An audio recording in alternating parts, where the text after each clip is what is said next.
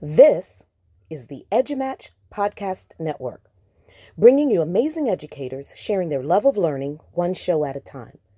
The EduMatch Podcast Network is proud to support this show and many others. Find out more at edumatchpn.com. The ideas and opinions expressed in this podcast are solely of the individual podcaster. This is TLC Ninja, a podcast for teachers by teachers about classroom innovation. And welcome to episode 131 of TLC Tech Learn Coffee. I am Lisa Nowakowski. I am a technology coach in South Monterey County here in California. And I'm Nancy Minicozzi, also an instructional technology coach in Beverly Hills, California. Just a reminder, we have a 15 minute format because ain't nobody got time for more than that. Nope, they don't. Time is precious and we don't waste it. So, did you know that there were about 250,000 coffee growers in India? Mm-hmm. 98% of them are small growers. We love that. So tonight, or, or, today, our guest is Ashley Holcomb, who will be talking to us about roll and retell. What? Ashley, before we begin, tell us a little bit about yourself, who you are, and what you do. So, hello, my name is Ashley Holcomb, and I am a middle school counselor in Pickerington.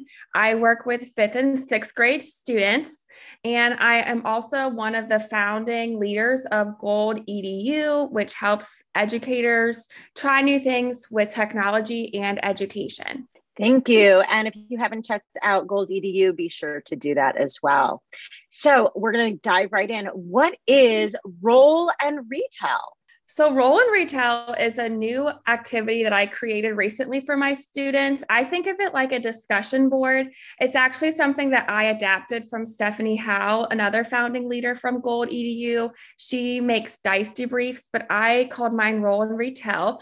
And in this activity, students work with a partner and they roll their dice to determine which question or topic to discuss and then have reflection about. Oh, that sounds exciting. So we're, you know, I always go back to I'm a very standards based kind of teacher. Like I'm not going to do it if it's not in my standard. I try to stay in my lane. So what standards does this address?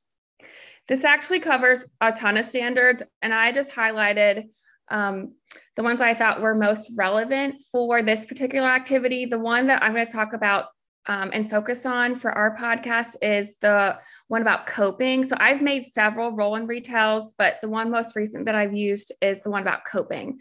Um, so it covers um, the standards that I use are the American School Counselor Association standards because I am a school counselor. So it covers self-management skills because students are talking about coping, how to over how to overcome barriers, they're also practicing social skills because they're communicating with each other, they're listening, and they even get to use empathy too to kind of put themselves in the other person's shoes to hear about how the other person copes or deals with stressors.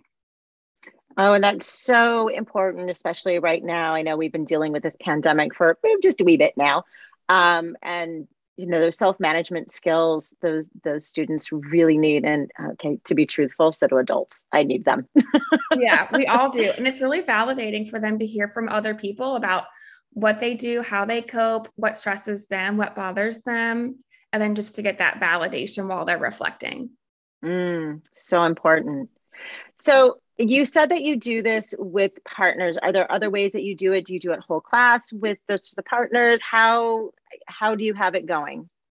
So so far i've just done it with partners um, in classes. So i've had like 60 at most do this activity with partners um, and they just worked in a group of either two or three, depending on the amount of students that we had. Um, but I did have some students want to work individually, um, and they still were able to go through all the questions and topics and reflect themselves. And I even saw one student like dragging answers for her different reflections because this was a part of a larger activity about coping.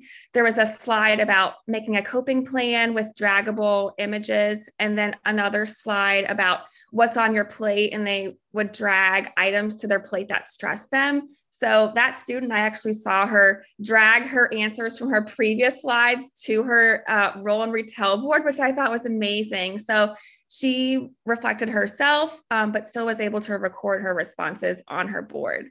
Thought was pretty cool.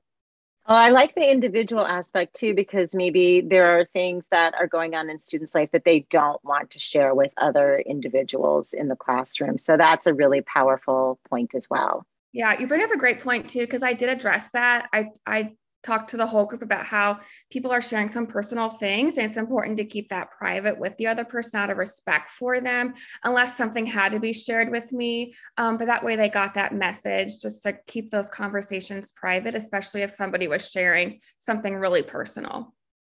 And that's so important to build that sort of classroom community. So good job. Yes thank um, you what are some ways that the students can re- record their responses so this is in the works for future roll and retells, um, but we are going to add options for um, recording on Flipgrid or using Mote directly from Google Slides. Um, and that would help students with video reflection um, or audio reflection. Um, they could also just type on the slide if you made the slide interactive, or if you printed the slide for them on paper, they could just write and record their answers um, or like the student I had earlier um, that I talked about who would just drag her answers on her dice board. So there's a lot of ways to record. You just have to figure out what works best for your students. And would you have them record in one particular way, or do the students have um, the choice of ways to record? I'm glad that you asked that. Um, I'm all about choice. Um, so I would build in choices where they could just click and record the way that they wanted to as well, because I know they love to have options um, and that variety. So um, I'm actually working with Stephanie right now um, on a, a roll and retell that gives students choice where they could just click and record the way that they want. Oh, wow. That sounds fantastic. Can't yeah. wait to see that.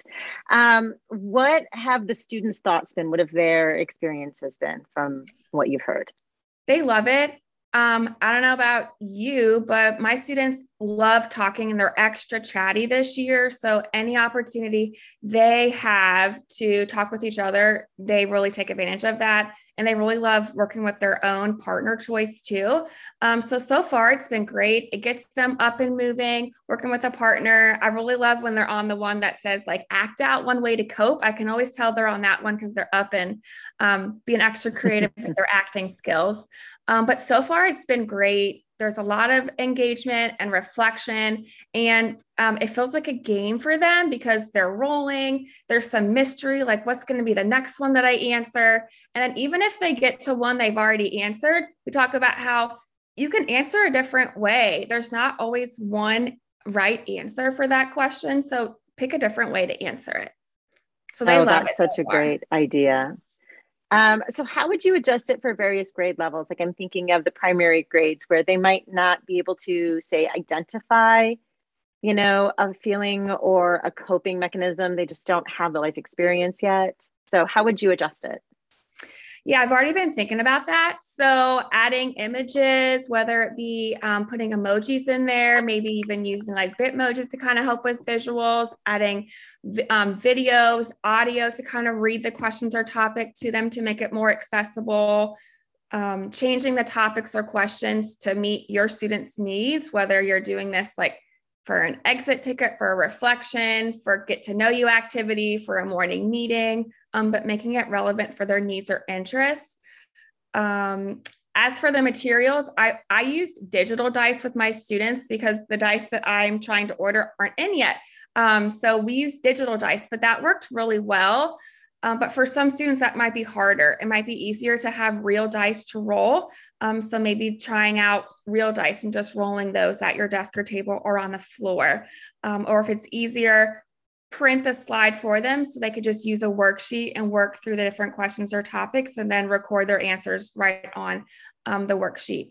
Um, but it's this could easily be adaptable for any grade um, or even for adults too. I know we love talking as adults and love the variety of the questions and topics. So this would be great for adults as well. Thank you. And Nancy had pointed out that high school might also be different too. So just as you said, adjust it for your grade level.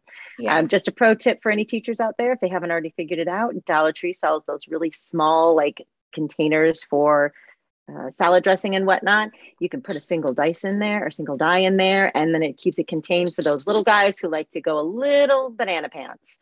Um, just throwing that out there. Oh, Ooh, I love that. I did not there. know that. So thanks for sharing that with me. Yes, my students loved doing that. They would have it and it would just stay within one little container so it's not flying all over the place. Woo, oh, love yeah. that. That's also um, why so, I chose the digital dice because I didn't want them to be chasing them everywhere. But now that I know that tip, I'm going to have to go get some of those. Yeah, and it doesn't have to be, you know, Dollar Tree. Just those little containers are fantastic. So, um, do you have any further advice or words of wisdom for our listeners? Um, when you're making these, just think about what interests your students, um, what their goals are, what their needs are, and get creative with it. I know with the dice, you have um, six areas where you could add questions or topics because a dice has six different sides. So have fun with it, get creative. Your students will love this as long as you pick things that interest them or things that they need help with. Um, but it's worked really well for my middle school kids who love talking. So I, I bet it would work really well for your kids too. Great. And thank you so much for joining us today. And thank you for listening to all of our listeners. If you enjoyed the show, please leave us a comment and let us know. Uh, today, our question, comment question is What are some fun and engaging ways you have had students respond to literature or their feelings or any of those SEL things? And don't forget to subscribe to hear more about easy ways for you to innovate in your classroom. Please help other people find us by rating and leaving a review wherever you're listening to this podcast. If you'd like to be a guest on the show, or if you know somebody we should have on, please visit tlc.ninja and complete the contact form to let us know. Thanks, and we'll see you next time.